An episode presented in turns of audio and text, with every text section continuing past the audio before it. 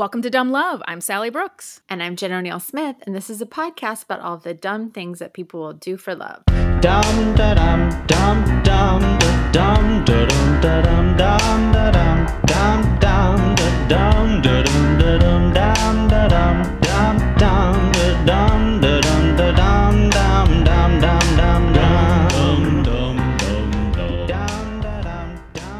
So, welcome to episode 76. Welcome back, everybody. How was your week? My week was uh, real busy with work, just real busy. How about you? It was fine, busy with work, but I just need to formally apologize to Embark, which was To what?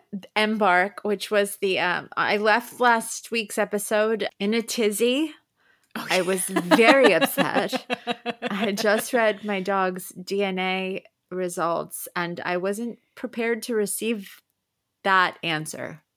Yeah, But- you were you were gonna get your money back. You were gonna go full Karen. I was about to, and I believe I said, fuck you, Embark. I I you did. I do. do you I think had- you said that? I recall that. I had time to process. Uh-huh. I Googled a couple of things happened. It said that she was a Rottweiler and a lab mixed with, but it did say that she was also mixed with Shih Tzu and Poodle. Yeah. And I Googled like what a Rottweiler Poodle or Rottweiler Shih Tzu mixes look like, and they look just like her. just like her. And then I was like, this is actually kind of awesome because I do love Rottweilers and Shih Tzus are known to be cuddly and poodles are known to be smart and labs are always great dogs. And I was like, maybe she's perfect. And that was them just trying to let me know. And I was just, I had in my head, I thought, I was told she was a wire fox terrier. So when I didn't see that, I got upset. But you know what? I think that this is um, everybody wins. And also, Embark will send you, they'll show you pictures of dogs that have the same, not exact, they're not the same DNA, but they're the same genetic makeup, meaning Yeah. breeds. And there, this dog that they sent me looked just like Ruth, just like her. And it was, Oh, she was a Rottweiler too. So I Jen, apologize. Trust science. I should gotta trust, in science. As my friend Kristen, when I told her, um, she just said, she just said, LOL, LOL, or whatever, or ha ha, I can't remember. Uh, she goes back and forth between the, ha- I think she's a ha. I don't know. But anyway, Yeah, she I'm laughed. A and then I was like, this is bullshit. And she was like, it's science. You can't question science. I was like, but is it bullshit science? No. It's true. Embark is wrong. My dog's not a wa- Rottweiler, and there is no virus. yes. Wait, what? I won't wear a mask. Um, but sorry, Embark. Sorry to all of you. I'm sorry that you had to see me like that.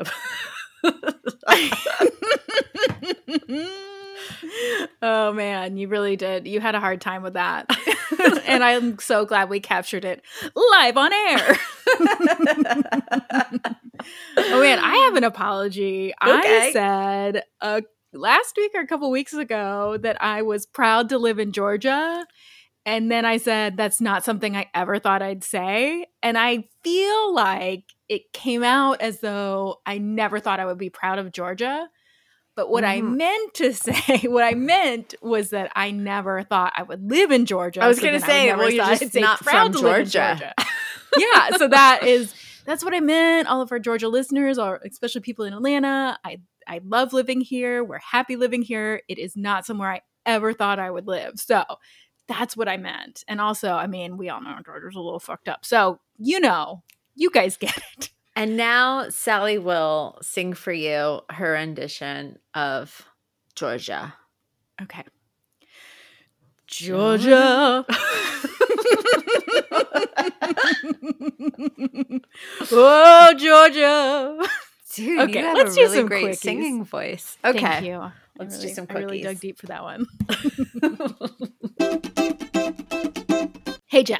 Hey, Sally. So, okay, got my quickie this week from the New York Post and from Vice. Uh, articles by Yaron Steinbuch and Laura Weck. no. I'm staring at the exact same quickie, but I have a backup quickie, so we're all good. I knew this was going to happen, but you, okay, share. Okay. Uh, and Vice by Laura Wagner. Okay. So Jen, we Yeah. know that there are all sorts of people who are getting in trouble on Zoom, right? Like people not wearing pants in meetings. Uh, my favorite one was like very early in the quar. There was a woman named Rachel on Twitter who posted a picture of her work meeting, Mhm. and she said, "My boss turned herself into a potato on our Microsoft Teams meeting and can't figure out how to turn the setting off." So she was just stuck like this the entire meeting, and it's oh like no. a picture of one blocks is a potato and then the other one are the other people in the meeting and uh and it went viral and because people were like this is hilarious and then her boss whose name is lizette ocampo luckily has a great sense of humor and she posted I am potato boss. and then it said, I am glad this is making folks laugh at this time. Please stay planted at home and safe. For more laughs, follow my favorite comedian, Cristela Alonzo, potato out, hashtag potato boss. And I thought it was pretty cute. I'll post that picture. It makes me laugh every time. And you probably also heard about the story about the reporter Jeffrey Toobin Yeah. who got caught on a Zoom meeting. Right. He masturbating, we all know. Um, Oy, oy, oy. yeah. So he, you know, he was like, I made an, a stupid mistake. I thought the camera was off. I thought I was muted. And it's like, I don't care what you think. Like, I mean, isn't anybody looking for the light on don't jack the, off on yeah. the top of the computer? you do know that that means your camera's on, right? Your Or camera's on. don't you? Yeah, guess Weird. not. I guess like you know, it was like a simulation Oh, you for know the what? election. I bet I know what's happening. I bet I know what's happening. People that um jerk off to their computers. they put a little piece of paper on the camera part so that well no because then that wouldn't have 'Cause then never mind because then they wouldn't have known. I was gonna say he probably covered his camera but then if he covered then his nobody camera would have seen him. Yeah. With his dick out. yeah. But you know, this is like something that has been happening in the pandemic. So in August, as I'm assuming you know, because this was what you were going to talk about as well, there was a group of Rio, Rio de Janeiro leaders who were no on totally Zoom- different totally different. Oh, well, With just job. the same author for the new york writer. post Apparently, the this Writer. person writes the best. writes the best articles. okay go ahead um, they were having it was a a group of like council leaders. They were having a Zoom meeting about school meals, and one of the staff members who was there to like take notes and stuff forgot to turn off his camera and started having sex in the background. oh no And yeah, so the seven Brazilian counselors all like nobody nobody laughed, nobody pointed it out.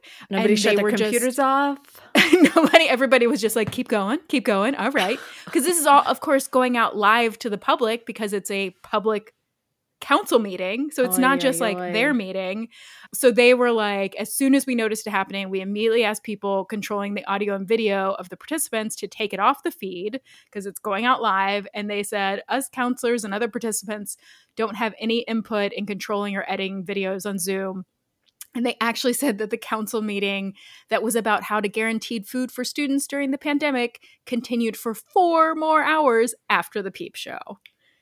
what yeah, so they basically just were like, we didn't point it out. They did, nobody said anything about it. They just shut off the staff members' feed and then went on with their business. I guess people are just more open in Rio. oh, It is Brazil. So wow yeah anyway, that's my quickie. Oh wow. So that's pretty great. Oh my god, that's so funny.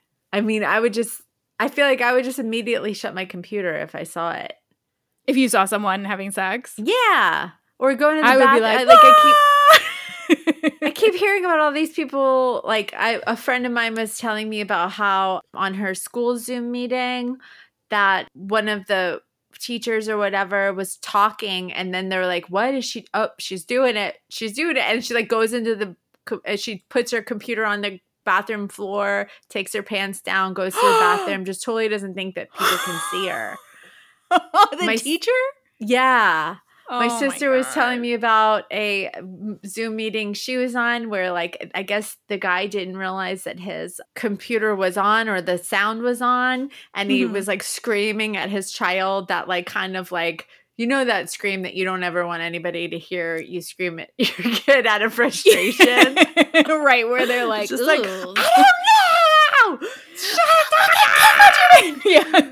and uh just like I I keep hearing about all of these things and I sometimes I'll be like, you know, in my room doing whatever and then all of a sudden a kid comes in with a computer and the camera's on asking me a question and I'm like I could be changing right now what the hell but I feel like yeah, I heard a mom who said that happened to her where like she's like getting dressed totally no top or anything on and the kid bursts into the room and was like, "I don't know how to turn off my like how to turn off this the school thing." And it was like facing at her and all of like the students saw her boobs. oh my god Oh. That's see, that's what I'm afraid of. And I've, and I've had sometimes sometimes I sing weird things to be funny i- around Mhm. my house. I am I can be very strange. and I was singing like uh, I think I had just watched uh, Chorus Line, and so I was Uh-huh. like screaming a chorus line at the top of my lungs in the kitchen just to annoy my family.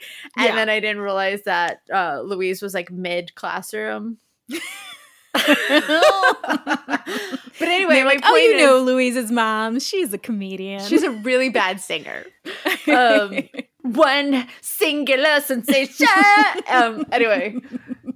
Uh, But my point is that if I saw somebody embarrassing themselves, I feel like my and uh, my gut reaction would be to just slam my computer shut. Like, sorry, sorry, sorry. Like I would feel bad. Like, uh, like Yeah. I did something wrong to them. You know what I mean? like I don't want to be there the moment that they realize Yeah. camera. Yes, I don't want to see that. That would just kill me. Yeah. Oh my god. um. All right. Uh, good quickie, dude. Okay. Good. Quickie. My- what you got?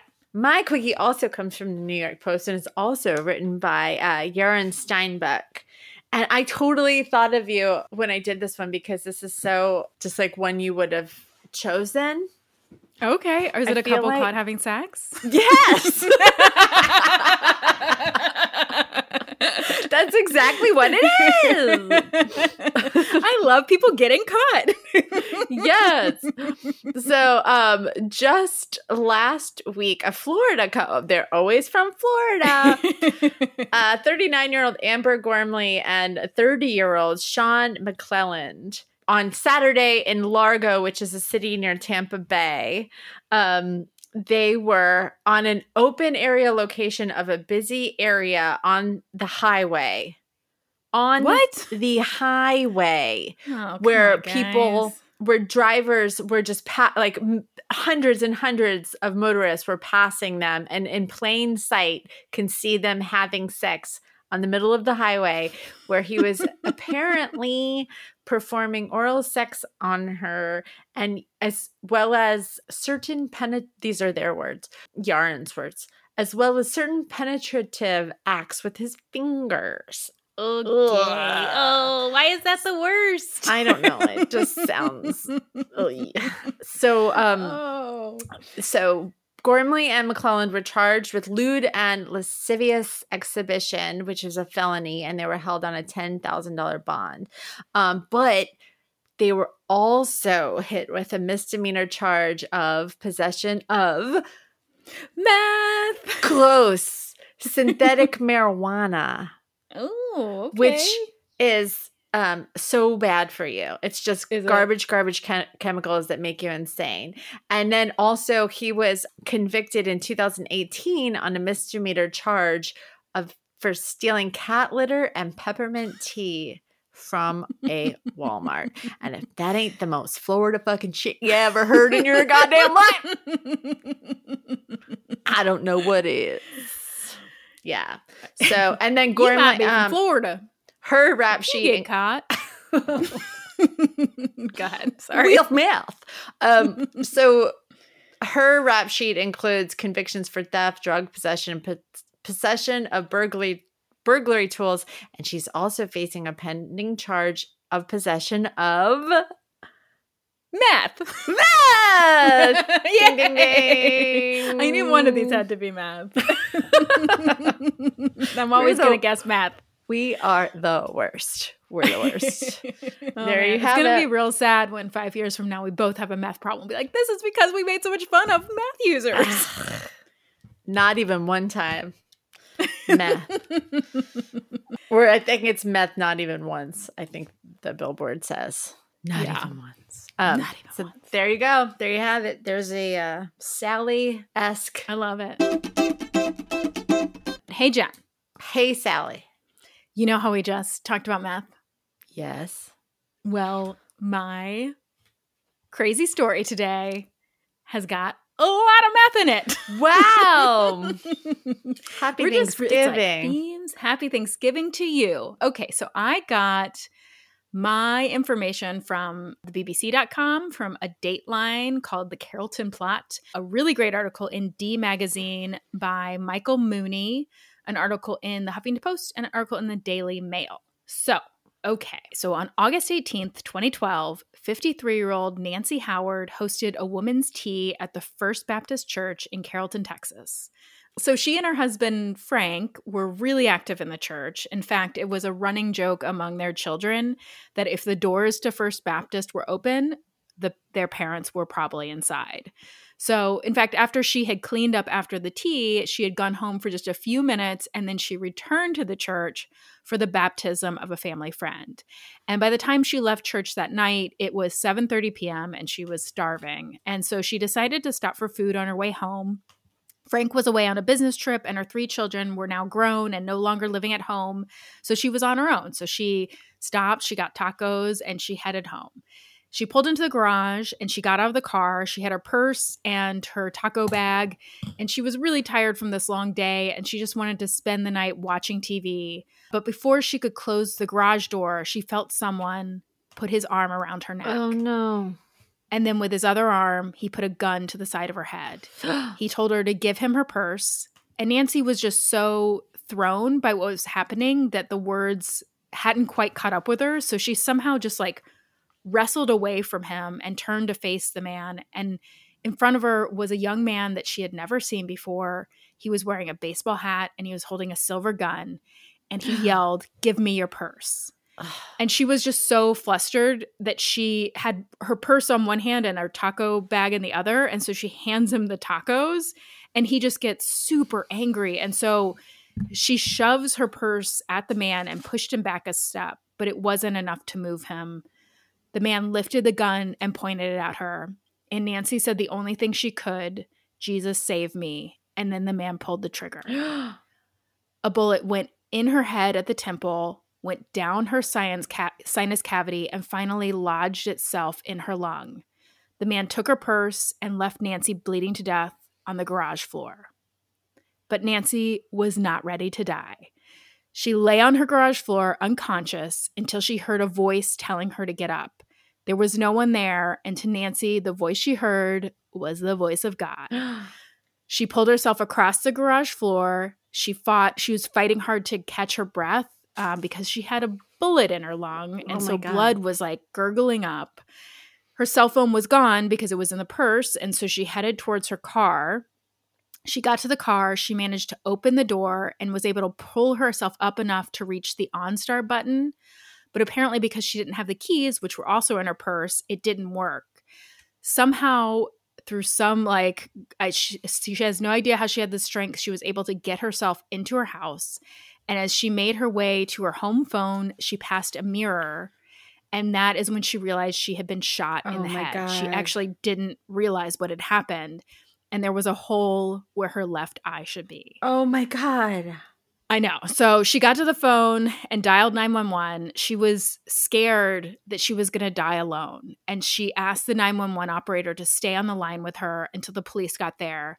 And somehow she managed to stay conscious and actually opened the door for the ambulance and police when they got there a few minutes later. Nancy was taken to the hospital. She was put into a medically induced coma because she had to have surgery. A policeman at the scene knew the family, and so he contacted Nancy's children to tell them what had happened. The kids phoned their father, Frank, who was away on a business trip. One of Nancy's daughters said that when they called, Frank began weeping and he was out of control trying to figure out how to get home to rescue his wife. Once Frank was able to fly back home, he immediately went to visit his wife of almost 30 years at the hospital. She was still unconscious, and he was in such distress when he first saw her that he fell to the floor. Nancy and Frank had actually met at church in San Marcos, Texas. They both sang in the church choir. Frank had been married before when he was in college, and Nancy had actually been at their ceremony, but that marriage ended very quickly, and soon Nancy and Frank were together. They got married in 1983, and Frank's dad, who was a minister, ended up marrying them. And Nancy said, We ha- really had an awesome marriage. Obviously, you go through your ups and downs. I mean, we weren't perfect. We had our issues from time to time, and we always worked through those. They had three kids, Ashley, Jay, and Brianna, and settled into a comfortable life in Carrollton, Texas. Frank was an accountant who had a successful accounting firm, and Nancy stayed home and she raised the children and she kept their household running. She served on the PTA, she volunteered for almost every school trip. Nancy and Frank taught Bible study together. Their kids always joked that their family was basically the Cleavers. They were always together. They were had game nights. They used to do like a Howard family variety hour. Mhm. And I mean, they would all go to each other's soccer games, and the kids were in school plays. And even though Nancy was a stay at home mom, Frank was very involved. And Nancy said he was very kind, gentle, loving. He coached soccer teams when they when they were little kids. We all went to all their soccer games. Frank said we were always together as a family unit. In 2009, Frank got a new client. He was a defense contractor named Richard Rayleigh who had made millions and millions in Afghanistan and Iraq. And he needed someone to help manage his money and help bring it back from Iraq. And so Frank started as his accountant and quickly became the CFO of this company. And his new position meant that he had to travel often. He went to California, to Europe, to Florida, to Kuwait, all on the company's private jet. So while he was making more money, I know, he was also away quite a bit. So this increased travel also coincided with the kids leaving the house. You know, they graduated from high school, going to college. And Frank says that having been such a tight knit family, that becoming empty nesters was really hard for the couple. And by 2012, both of the older kids were married, and the youngest, Brianna, was away at college. And Nancy says, I was a stay at home mom, and that was my job. And once they started leaving, it was getting hard for me. And then he started getting more busy at work. And I guess you would say it felt like we were growing in distance apart Right. but their distance wasn't something the couple felt was going to break them. They'd been through tough times before. Nancy struggled with depression and the chronic pain of fibromyalgia. And at one point, Frank had battled prostate cancer. And while the the health problems were stressful, the couple said that they came through them with a stronger bond and a stronger faith. They always discussed every major business decision, every big purchase. They always worked together to present a united front to their children. And above all else, they valued family. And that is what they taught their kids, and that is what they tried to do together. So everyone was overjoyed when the doctors told them that despite her need for multiple surgeries, that Nancy was going to recover. Oh, thank And she actually, despite being shot in the head, she was out of the ICU within a few days, although she would need to stay in the hospital for a few weeks. And so when Frank got back to Carrollton after Nancy was shot, police asked him to come in to speak with them, to fill in some of the background of the family, and to try to figure out who could have done this. There had been a spate of break ins in the neighborhood, and police thought this might have been part of that. And the children had already told police that Nancy was known to be kind of a soft touch, that she would help anyone in trouble, Aw. and that just the week before, she had answered the door to a stranger who was asking for money and had invited them inside. And neighbors and Frank confirmed this. Everybody knew this about Nancy. But then police found Nancy's purse and it still had her credit cards in it. And they were like, hmm, this is, Yeah. this, they went from thinking this was like a random robbery to a targeted shooting. But they were like, who would want to hurt this sweet church lady, you know? Yeah. And Frank had no answers. Police asked him to give them his cell phone to confirm the calls he said he made to Nancy the day of the shooting, and he handed it over without hesitation. Frank said he wanted to do anything he could to help the police figure out what happened to Nancy, but he also knew that once he handed over his phone, that a secret he'd been hiding for three years was going to come out. Oh no. He had been having an affair. yeah. Ugh. So Frank had met a woman named Suzanne Leontiff while he was on a business trip in Lake Tahoe, Tahoe in 2009. She was there with her two teenage daughters for a softball tournament, and Suzanne was in her early 50s, like Frank. Uh, she was this cute blonde. She had teeny tiny little voice, and she was going through a divorce herself. And Frank told her that he was married, but that it wasn't going well. and they exchanged phone numbers. And through the next week, they talked and they text constantly. And Nancy happened to be out of the country on a mission trip in Africa at the time with their youngest daughter. So Frank was free to carry on this new relationship. He invited Suzanne to meet him in Reno for the weekend, and she did. And a week after they met, Suzanne says Frank was talking about divorce constantly. A few weeks later, as Frank was creating holding corporations to move the new company that he was working for, Richard Rayleigh's money, he named three of the companies after Suzanne.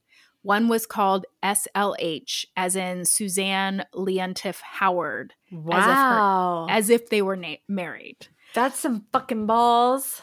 Right after three weeks. Um, Oh my okay, God. so yeah, so Frank and Suzanne had actually been seeing each other every few weeks for the last three years, and he was acting as if I mean he assured her he was going to get a divorce. He always had some excuse for why he couldn't, but in the meanwhile, he was basically funding her life. He was he paid for softball tournaments. He helped pay for Suzanne's oldest daughter to go to college. In January of 2010, he bought Suzanne a house in Santa Cruz worth $900,000 Whoa. paying cash.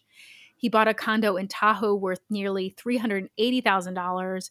He took her on trips. He flew her to various cities to watch football and basketball games, even brought her to the Super Bowl one year and took her and her daughters to the Bahamas for seven days. Whoa. And of course, on his phone was evidence of this affair. He had texts from her and photos of the two of them dating back over the last three years. And he knew police would find it. So he came clean to his family. He called his children crying and told them what he'd done. He called Nancy, still in the hospital, and he confessed. But he told them he had nothing to do with the shooting. He told Nancy that he was sorry and that he loved her. And she was heartbroken, but she believed him. And so did the children. And they all worried that the affair was going to make him look guilty. And of course, since we all know how these things go, Frank did look guilty to the police. But then two things happened that made them think twice about Frank being involved. So, first, a fellow police officer told investigators about a weird traffic stop they'd made a few weeks earlier. So, they had pulled over an 18 year old named Dustin Hirams and his friend Jason Radine. They had been driving through Nancy's neighborhood near her house, and they had both been high on meth meth. And when they asked, were asked what they were doing in the neighborhood, Dustin was nervous and he started stammering about we're looking for my uncle's house. And then he was like, uh, my stepdad's house. And then he said, it's just a family friend we're looking for called John. And then he blurts out, he's like, I'm a hitman and I was hired to by John to kill a woman. Oh my god. Yeah, so Dustin and Jason were taken to the Carrollton police station. A report was filed, but officers figured that the hitman stuff was just crazy ramblings of a meth head, and so Dustin Yeah. was let out a day later. And the police actually showed Nancy a photo array that included Dustin and Jason, but she did not identify either of the man as the shooter. And she told police that she was certain she had gotten a good look at the man who'd shot her. So then police got a call from an inmate named Billy Earl Johnson that he had information about the shooting. So Billy Earl Johnson was Dustin Hiram's stepfather. And when they talked to Billy Earl, he told them, well, first he told them, he was like, he was like, Dustin's Dustin's idiot. He couldn't even put antifreeze in a truck. That's- he's he's a very colorful character. So he said in exchange for dropping the meth charges against Billy Earl, because Billy Earl was in jail at the time, he said, I'll tell you all about a man named John, paid him and many of his family members to kill Nancy Howard. Oh my god. So he eventually told police that two years earlier, he'd gotten a call out of the blue, and the man on the phone had introduced himself as John. He told Billy that he'd heard of him and he was hoping he might help with a job. He said, I need you to kill someone. And Billy says, I raised straight up off the couch. And they agreed to meet up at a Western wear store. And when Billy got there, he saw a man in a gray Lexus. And this man, John, gave Billy $60,000 along with a photo of Nancy Howard. And he just told Billy to make it look like an accident. Oh god. So this m- meeting started what the article in D Magazine described as a Coen brothers esque tale of greed and ineptitude. And wow. I truly recommend reading the articles. There's so many layers and people involved in this that I couldn't quite fit all. I don't. It wouldn't make sense me telling them all, but I Uh-huh. definitely recommend you reading this article. It's called "How Not to Get Away with Murder." Wow. that sounds like the title of a Coen brothers movie. Yes. Yeah. So so Billy got this money the, after the first meeting and he immediately spent the money on meth and was going around ha- handing out $100 bills to everyone he knew. And of course they live in this like Well, little least, East you know, Texas town. He's a gracious meth addict. You know that's Oh, yeah, he bought- I mean, he bought like, every- 100 like, bucks. Yeah, he spent this $60,000 within weeks. Like wow. And he was so pretty soon, of course, he had all this meth. He was arrested for possession. And when he got out of jail, he hit up John for more money. They met again. This time, Billy's wife, Stacy, was there. John gave Billy $35,000 this time. And when they met up, Stacy snapped a picture of John just in case. And she sent it to her mom and was like, I just want you to have this. And her mom was like, Why? She's like, Just in case, just in case something happens. oh wow. So Billy spent that second bu- bunch of money the way he went through the first, and he said, "I went through it the way a kid goes through diapers."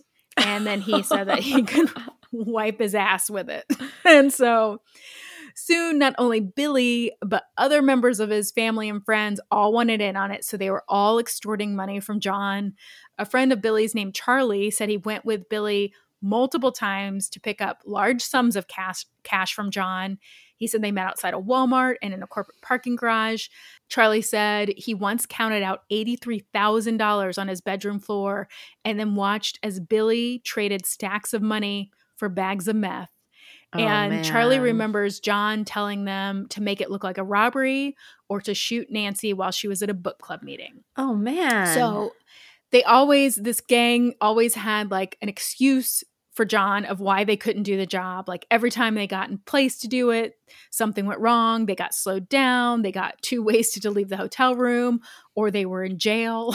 and uh, each time Billy had a new excuse, and John seemed to grow increasingly frustrated, but he kept handing over the money, first through cash and then through wire transfers.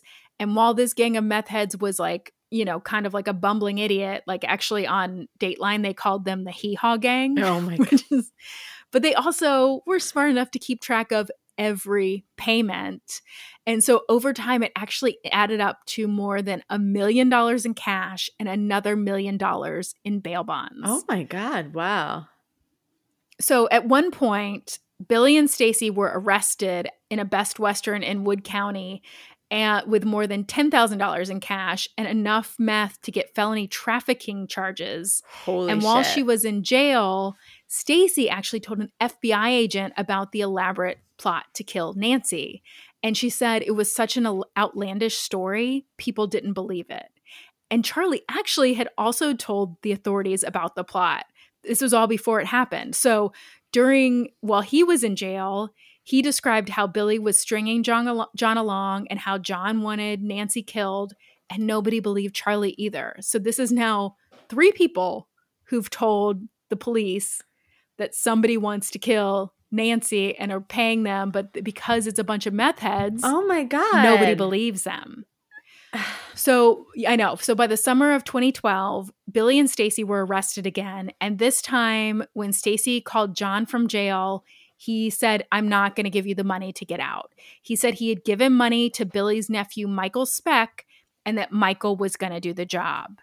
And then Billy tells the police at this point. So now after this is after the shooting when he is telling them all this, Billy tells the police, "Oh, by the way, I have a photo of John." And when the fo- when the authorities see that picture that Stacy took, they recognize the man immediately because John is Frank Howard. Oh my god. Like now do And you Frank's- believe me? Holy shit. yeah, Frank's full name is John Franklin Howard. Oh wow. So, police discovered that on the night that Nancy is shot, they see video surveillance of a silver Nissan following her out of the church, church parking lot. And they were actually able to prove that Billy's nephew, Michael Speck, and Michael's former cellmate, a man named Michael Lawrence, had rented that silver Nissan and that they had been the ones to shoot Nancy. And in fact, when they came back from the shooting, Michael Lawrence had confessed to his fiance about what they had done. And then she told the police. So, okay, so police go to arrest Frank in his home, and Nancy is shocked. She is sure there is a mistake. In fact, nobody believed it. His neighbors and his church members actually went to his bail hearing and bonded him out, and they all spoke on his behalf. His children were adamant that his the father they knew could have nothing to do with this. And actually, while Frank was out on bail before his trial, their daughter Brianna got married, and as part of the bond agreement, he was not allowed to go near Nancy or her children. But because she wanted her daughter to have the wedding of her dreams, Nancy wrote to the court and asked if they could relax the conditions of Frank's bail for one weekend so that he could attend. And he and Nancy walked Brianna down the aisle together. Oh, wow. Yeah, nuts. And Nancy says it was hard, but it was a joyous time. So Frank went to trial in 2014, and police brought all the members of the Hee Haw gang I that don't know had that met I would Frank and be that. Ugh, God. I know, isn't that? I mean, she's Yeah. just like she's like Jesus told me to forgive, so Oh, she man. just she you know she's like everything's for my kids. They came together for their kids once again, and wow. so at the trial, all of the members of the Hee gang that had met Frank as John over the years came and they all testified to the same story. They brought in Frank's boss, Richard Rayleigh, and he testified that he had discovered that Frank had been embe- embezzling from his company possibly as much as $30 million. Holy shit. Apparently, he had all these like secret accounts set up all over, millions of dollars in them that he had just skimmed off the top because, of course, this is some shady government contractor in Iraq making all this money and don't he's- even know where the, they have so much money they don't even know where it's going. Like he didn't even know $30 million was missing. Whoa. And So- he's just spending it all on this other woman while he's married. Spending it all on this woman, spending it all to get his wife killed. So and that. both I guess, yeah, or not killed, but both Suzanne and Suzanne, the mistress, and Nancy testified against Frank. And prosecutors said that in addition to wanting his wife to be dead because he had this new woman, that Frank must have known that a divorce would have exposed his embezzlements. Hmm. So they played the calls that Frank had made to Billy in jail, where he talked about paying Michael Speck for the job. They connected a, fr- a burner phone of Frank's to hundreds of calls to Billy and his gang. And the defense actually, they claimed Frank had nothing to do with it, that he was being blackmailed by Billy, and basically that they had said, it, the reason he was paying them was because there was like, if you don't pay us, we'll shoot your wife. So it's like he was paying not to have her killed. oh, okay. Yeah. And then all three of Frank's kids testified on his behalf. And in the dateline, both of his daughters are speaking and they are still on his side. They still believe him. They're like, this is not, I mean, they're grown women. They're like, this is not the father that we know. If you knew him, you would know he didn't do it. And so Frank was Frank was convicted after only 2 hours. The jury sentenced Frank to life in prison. When they announced the sentence, all three children were angry and they left the courtroom without saying goodbye to their mother. That's so sad. Yes. Yeah. Oh my god. So I know. Nancy says she understands why her children believe their father. She says she raised them to love and honor their father. And but over the years, she has slowly began to rebuild her relationship with them. She divorced John before the trial. He has since been charged with the embezzlement from his former employer, too.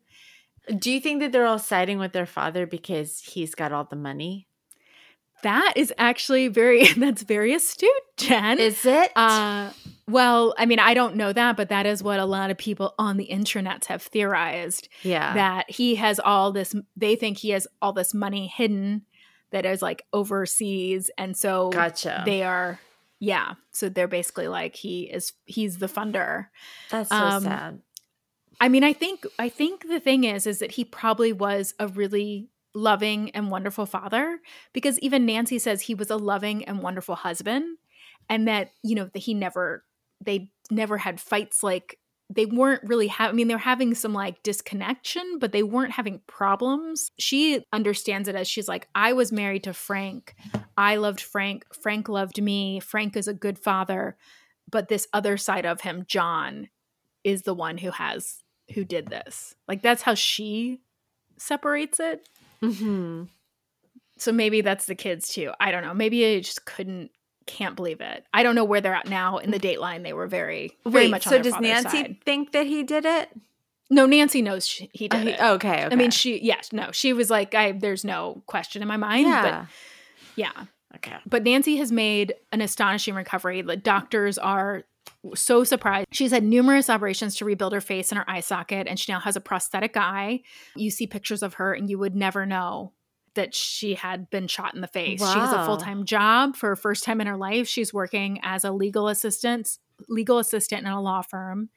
She says, I still have the bullet in my lung and I lost the use of my right arm and hand, but I'm now able to use it and I type. She says that she vigorously celebrates every birthday she has had since the shooting, and she still experiences the joy of singing in the church choir. She said she is moving on. She says, I am thankful once again for how God has saved my life and the healing that's happened in my children's life. It's awesome. She says, I am excruciatingly happy. Wow, that's amazing.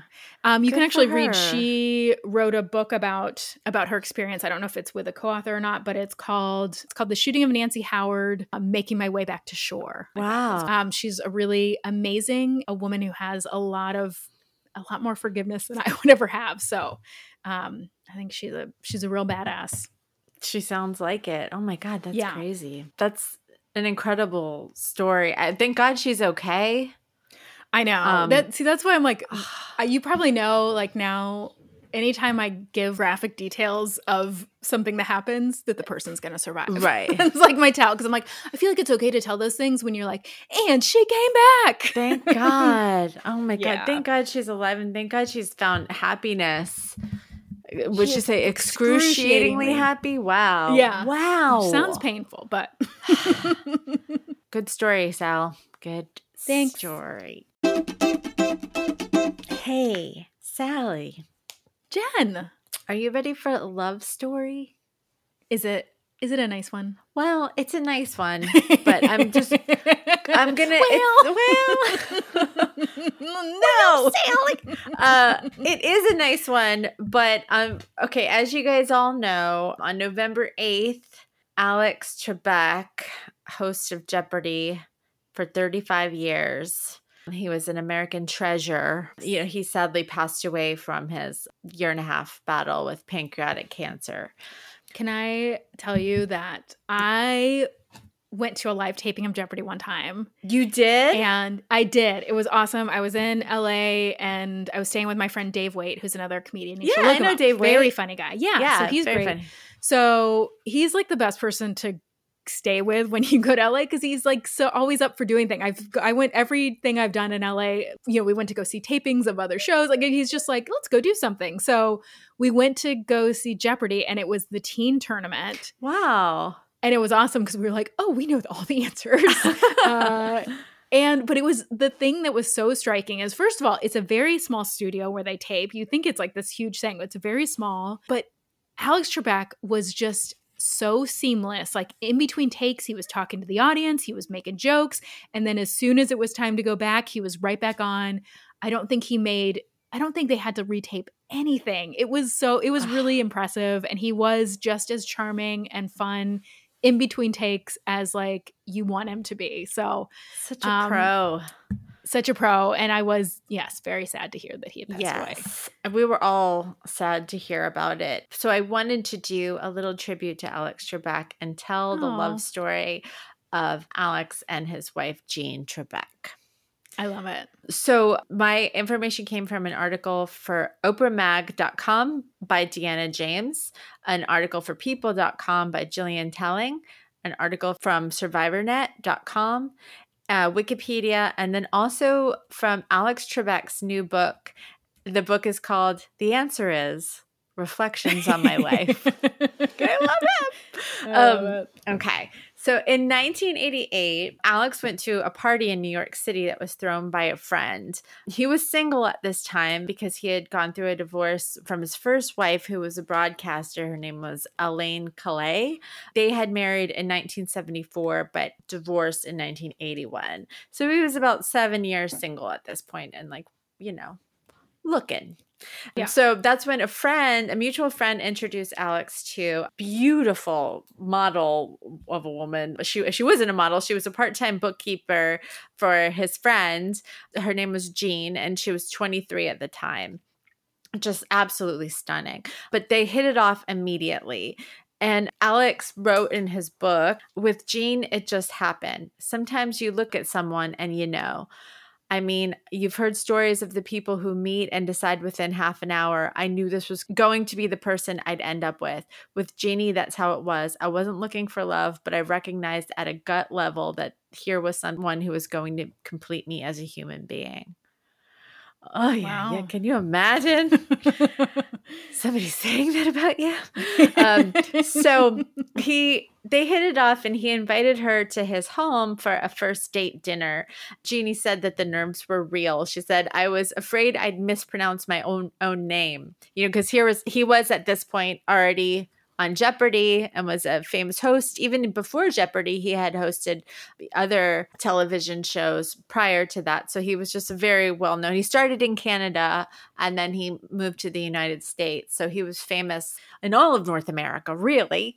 Uh, so so he was a big deal. But she said that he was actually really down to earth, and she said he's much more casual casual than he is on the show is what she told people. And so her and Alex, uh, they remained friends for a while just because they had such a big age year difference, more than two decades apart. But she said that there was just this deep sensitivity about him with a gruffy exterior. I kept thinking he's 24 years older than me, but there was something that just kept drawing me to him. And he was also worried about the age difference as well. But after a while, he just said, this is to quote him, he said, to hell with it. And um, they just knew that they just wanted to be together. So then they started officially dating. I love it. They couldn't stay apart. In September of 1989, on Jean's 26th birthday, Alex ended up giving her a birthday present. And when she opened the box, it was a bolero jacket and some black velvet pants. Uh-huh. She was like, Cool, thank you. This is great. and then he said, um, Here's a little something else. And then that's when he took out a little wicker box, and inside it was a 16 karat sapphire surrounded by diamonds. What? Um, and the- Jean's, yeah, Jean said, It took my breath away. I mean, it was a rock. So, I mean, literally, 16 carats is so many. Car- I think my engagement ring is a half carat. I think mine is too. I don't even know. I'm not a jewelry person. I was just like, Me "I'll neither." take it." yeah. Um, I remember I was like to Ben, I was like, "How did you pay for that?" Because we were both in grad school. Yeah. Mm, I don't think you. I don't think you should have spent that much money. Well, considering I lose my rings every other week, I'm really grateful that mine was not a 16 karat sapphire. but anyway, so he proposed to her, and of course, she said yes. How do you not say yes to Alex Trebek? So they decided to get married, and then Alex had to meet Jean's father for the first time, who was actually uh, he was only two years older than Alex was, right. and so he wrote in his book, he was running a private investigation firm in New York. So that's intimidating too. Like her dad's a private investigator and t- like two years older than you. But Yeah. um, so he had arranged for a boat to host some family and friends for an engagement party for them. And he said that when Jeannie introduced me to him, he took one look at me and said, I guess I won't be calling you son. but the family loved Alex and they married Yeah. in April of 1990 in front of 150 guests at LA's Regency Club, which sounds fancy. I've never been, but it sounds fancy. At the wedding, when the minister, uh, this was, um, he, he wrote this in his book. He said, When the minister said, Do you, Alex, take Jean to be your wife? I said, The answer is yes. Oh, no. My favorite is that then he wrote, Leave it to me, always trying to go for a laugh. And I got one. Everybody cracked up. God, I love this man. and so, just three weeks after they were married, um, Jeannie found out that she was pregnant and they were having their first child. So, Alex didn't have any children with his first wife, but he did adopt his first wife's daughter, a little girl named Nikki Trebek. So he had a daughter that uh, that he had adopted. So him and Jean had a son named Matthew, who is now 30 years old and he's a Manhattan restaurateur. And Nice. Emily, job, Matthew. yes, and Emily Trebek, uh, who's 27 and she's a Los Angeles realtor. So they Good for you, Emily. yeah, so they had two kids, and then Jean and Alex spent their time together. Just they were homebodies. They were not people that like to go out. As Alex Right. told people, he said, "I was never into going out to clubs. It just wasn't my scene." And then Jean, being a fellow h- homebody, they just all they like to do is just watch movies. And have dinner at home in bed. Alex Mm. was one of those dads that just like to mess around the house, take things apart and put them back together Yeah. homebody and they just really just loved being together and throughout their marriage he he achieved such great success he was awarded seven outstanding game show host emmys he actually won the guinness book of world records for the most game show episodes hosted by the same presenter for having Yeah. hosted he hosted 6829 episodes of jeopardy and that's when he took over the record from Bob Barker, who is the original. Uh, Oh, who had that? yeah, wow. Sorry, Bob.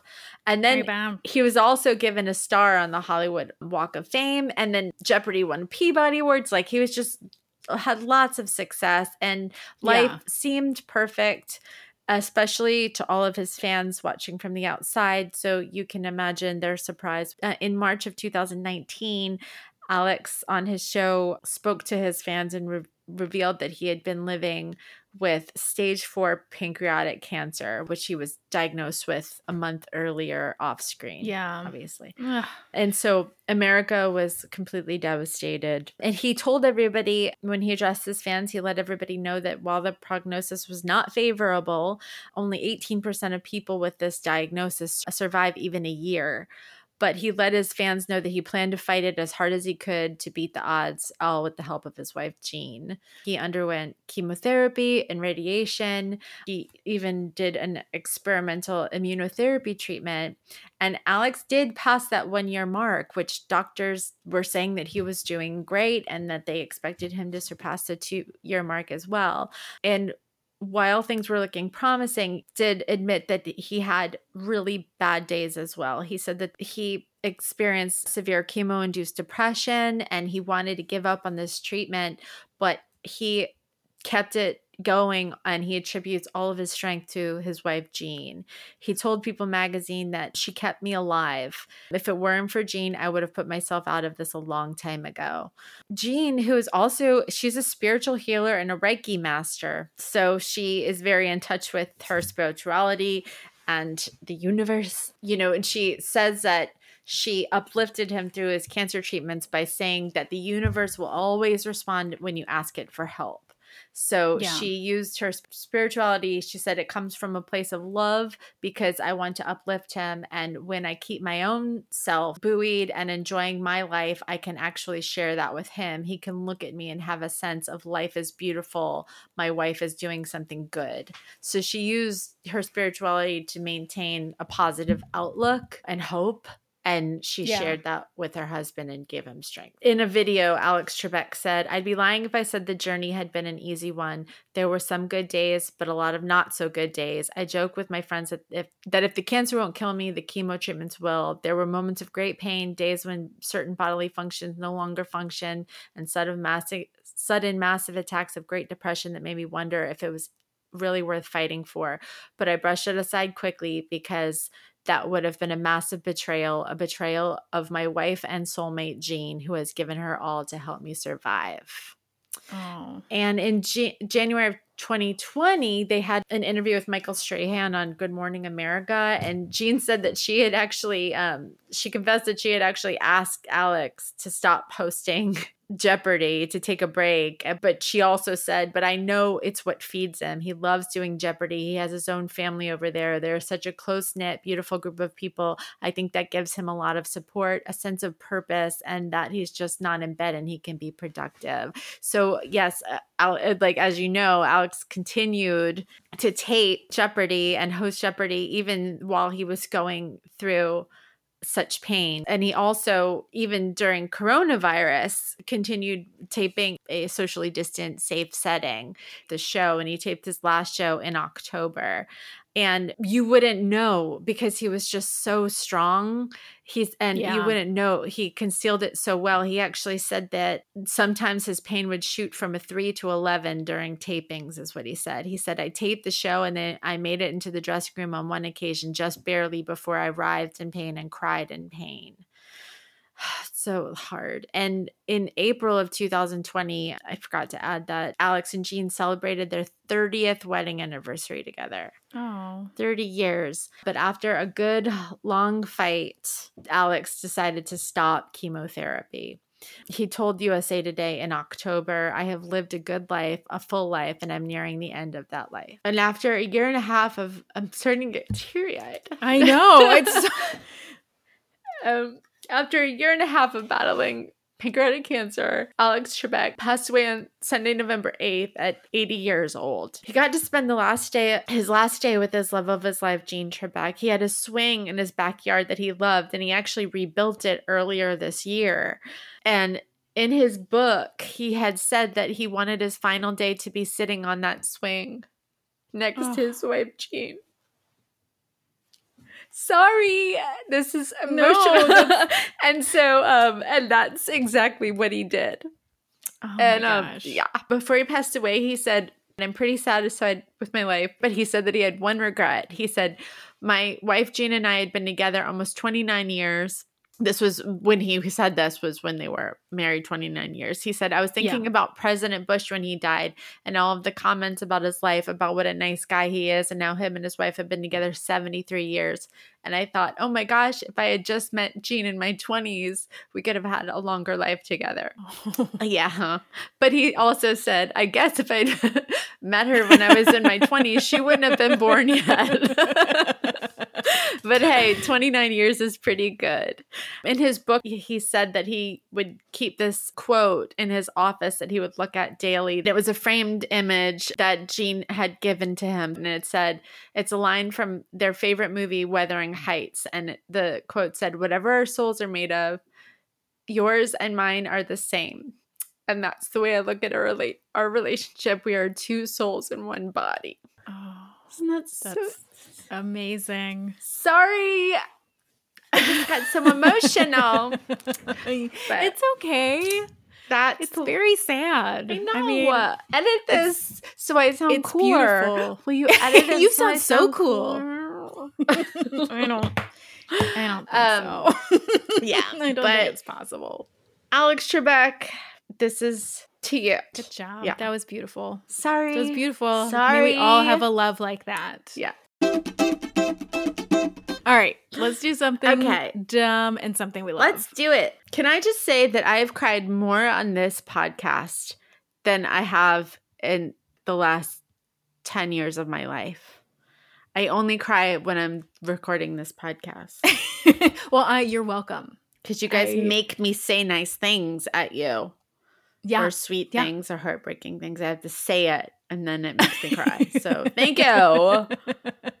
Thank you, Good to cry, listeners. Jen. You're welcome.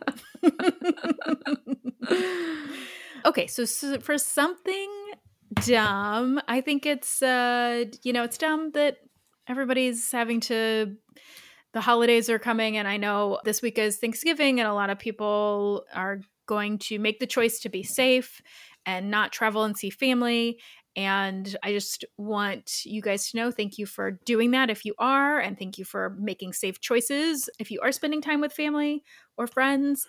Either way, I hope you have an amazing Thanksgiving. I'm thankful for all of you. I'm thankful for you, Jen, and I'm thankful for all of our listeners. I am and thankful for you and and that's something I love. That's the thing I love. I also I love can I talk about a book that I really love? Yeah, I just finished this book called The Moon sounds great. I can't remember what it was called. Shoot. Sold. You sold me. It's called The Moon. Have you heard Nerd. of? It's called um, Good Night Moon. Uh, I just read, and by read I mean listen to, this book called Moonflower Murders. and it's part of a series by this writer named Anthony Horowitz and he, it's the second series I've read of his. And it's just so it's so good it's so clever and well done and not graphic but it's just really delightful and I recommend it if you're into any kind of detective mysteries um, to read any of his book. Yeah Moonflower Murders the first one is called Magpie Murders and he also has one like I think murder is the word or something like that those are really great Murd, too. murd, So- murd. Murder's the word. I told you how that bird is the word song is my yes, least you favorite did. song on the planet. and I can't wait to play it at your funeral. I'll allow it. I'll allow it. Awesome. Just like when when they're slowly lowering your body, your casket into the ground. bird, I'm just gonna bird, come along with my bird. boombox. Bird is the word. And if I'm rich enough, I'm gonna hire a choir. I'm gonna fucking haunt you. Do it. I dare you. All Okay. right, I will. What's your something dumb and something you love? So for something dumb, I'm gonna have to piggyback once again off of the thing that you said.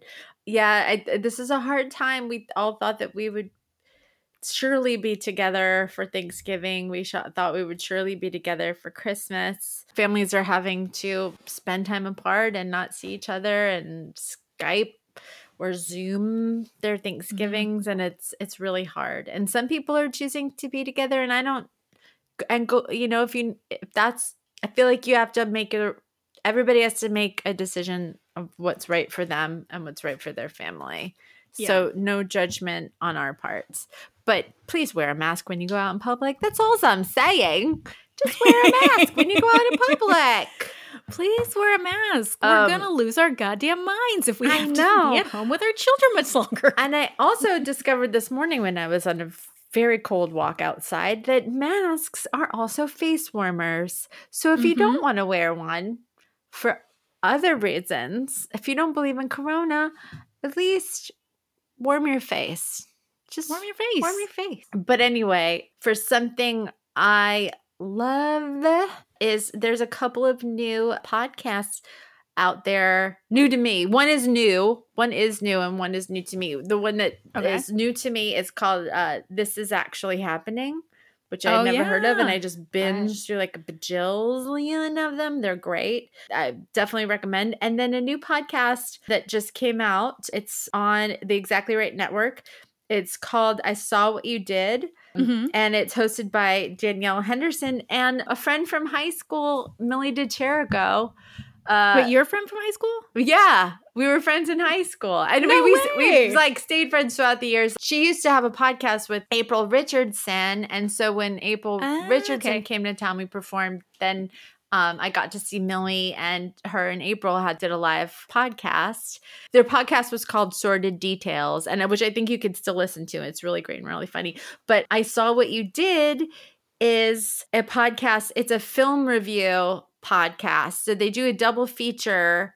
They take two movies and then they do a double feature and then they discuss it. And it's just like really refreshing to hear, which it's funny because I actually went to film school with Millie um, after high school. We went to the same film school, but she graduated and did something with her life. And I have this podcast. hey, I love this podcast. Kidding. but um, it's, but anyway, but Millie's like she's a film expert, but she's not a Awesome. snobby film expert. And uh, Okay, same for. Danielle. So it's they're really fun to listen to. So great. They're so cool. And uh, so there's two episodes out right now, which I really enjoyed both. And the first episode is the theme was movies based off of true romance crimes. Ooh, and so right uh, it's very much in the dumb love world, I guess. So uh, check it out. Highly recommend. So so so good. Yeah, I, I downloaded it because I I heard them mention it on my favorite murder, so I'm so excited to listen. And I didn't know that you had a personal connection, so that's awesome. Well, what's crazy is that you know I love the podcast Bitch Sesh. I've talked about it multiple times, which is a Real Housewives podcast. I was listening to it, and Danielle was a guest on it, and then she start was talking about how she was they, she was promoting her podcast that was about to launch with her friend Millie, and I just thought to myself like, oh, I wonder if that's Millie De Chirico because I know Millie's like you know. Uh, a film expert, and then I saw Millie post about it on social media, and I was like, "That was her! it was her. It's so awesome! The World is coming together. it's, it's so small. What a small world we live in." So that's that. Um, That's fun. That's yeah. fun new Rex, guys. So hey, so we should tell everybody that next week we are not going to put out a new episode. yeah. Sorry. We're taking a week off for Thanksgiving, even though it'll be after Thanksgiving. You guys get it. We're Mm-hmm. not going to record next week. So I will probably put out just like an old episode. Um, if you guys want to re listen to it, that's great. But we're not going to do a new episode. We'll see you in two weeks. Yeah. Back, excited. We'll be refreshed And a little our bit holidays. fatter. A little bit fatter, but much happier. And in the meantime, I just want to say we are so thankful for you guys. Thank you for continuing to support us, for continuing to listening. Thank you, everybody who has joined us on Patreon. If you've ever sent us a message or liked a post or just listened, spent your time with us, that means so much to us. It makes it all worth the work that we put into it worth it. So we are grateful for you. Thank you so much. We are so thankful. Thank you guys so much for listening. We dumb love you so much. And get out there and do something dumb for love. Dumb da dum da dum da dum da dum dum da dum da dum da dum da dum dum da dum.